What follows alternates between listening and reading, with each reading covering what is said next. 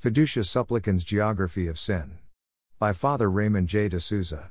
In the 40 some years since the BBC launched the political satire Yes, Minister, said to have been Margaret Thatcher's favourite show, its relevance has only grown.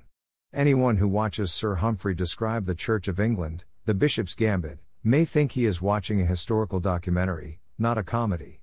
There are laughs aplenty, but there was, and is, a sting in it for Anglican leaders.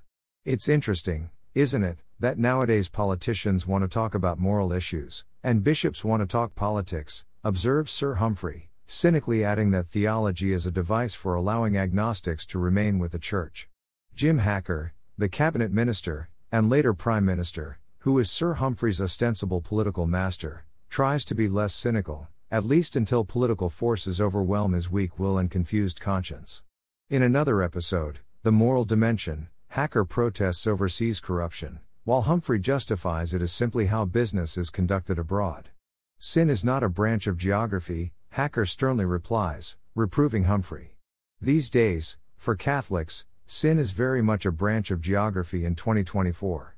On 18th of December last year, Cardinal Victor Manuel Fernandez made his declaration, with papal approval, encouraging blessings for irregular and same sex couples. The fallout has been amply addressed in these pages and everywhere else. Relatively few voices have openly welcomed the declaration. Most bishops have remained notably quiet, and some have been vocally opposed. The latter consider blessing such couples or unions to be blessing sin, which the Church cannot do. That was the position Pope Francis held when he addressed the matter in 2021. Thus, a man who abandoned his wife to take up with his mistress can receive a blessing with her in Germany, but in Poland or the Netherlands they could not. Some bits of geography have particular significance. Cardinal Mauro Gambetti, the Pope's Vicar General for Vatican City, has announced that blessings will be available in St. Peter's Basilica. These blessings are to be spontaneous and non ritualized, so how they would be provided is difficult to imagine. What happens if a couple visits the Vatican and asks a priest they encounter for a blessing? Perhaps they should check first whether he's from Holland or Germany.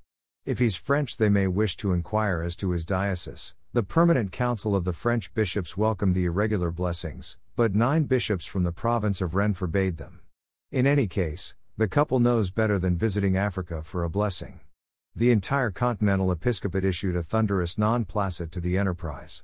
Cardinal Fridolin Ambongo, president of the Symposium of Episcopal Conferences of Africa and Madagascar, SECAM, and a member of the Council of Cardinals, the inner circle of advisors to Pope Francis, did not get the 2013 Who Am I to Judge memo.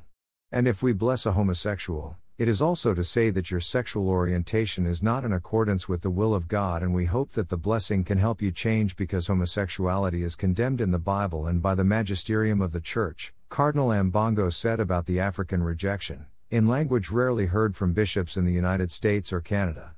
We cannot be promoters of sexual deviation.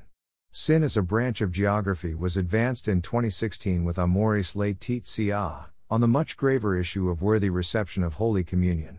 Then, the Holy Father framed his teaching indirectly, in an ambiguous footnote, not even mentioning Holy Communion. The Germans went one way, and the Poles across the border went another. This time, Cardinal Fernandez tried to do through the front door what Amoris Laetitia did through the back door. The Africans, but not only them, slammed the door in his face. Fernandez may not have learned the lessons of 2016 about the geography of sin. But the Africans did. The family synods in 2014 and 2015 prepared the ground for a Amoris Laetitia. Cardinal Walter Kasper, already retired, was entrusted with advancing the Holy Father's proposal for changing Eucharistic discipline for irregular couples. As the proposal ran into opposition from African prelates, Kasper, I'd say with Africa it's impossible. But they should, not tell us too much what we have to do. Cardinal Ambongo did not get that memo either. In an astonishing account of how the SECAM rejection was produced, Ambongo says that he consulted his brother African bishops, prepared a synthesis of their strong objections, and flew to Rome. I reached an agreement with Pope Francis because I told him that the solution to this issue is no longer to send us documents with theological or philosophical definitions of blessings.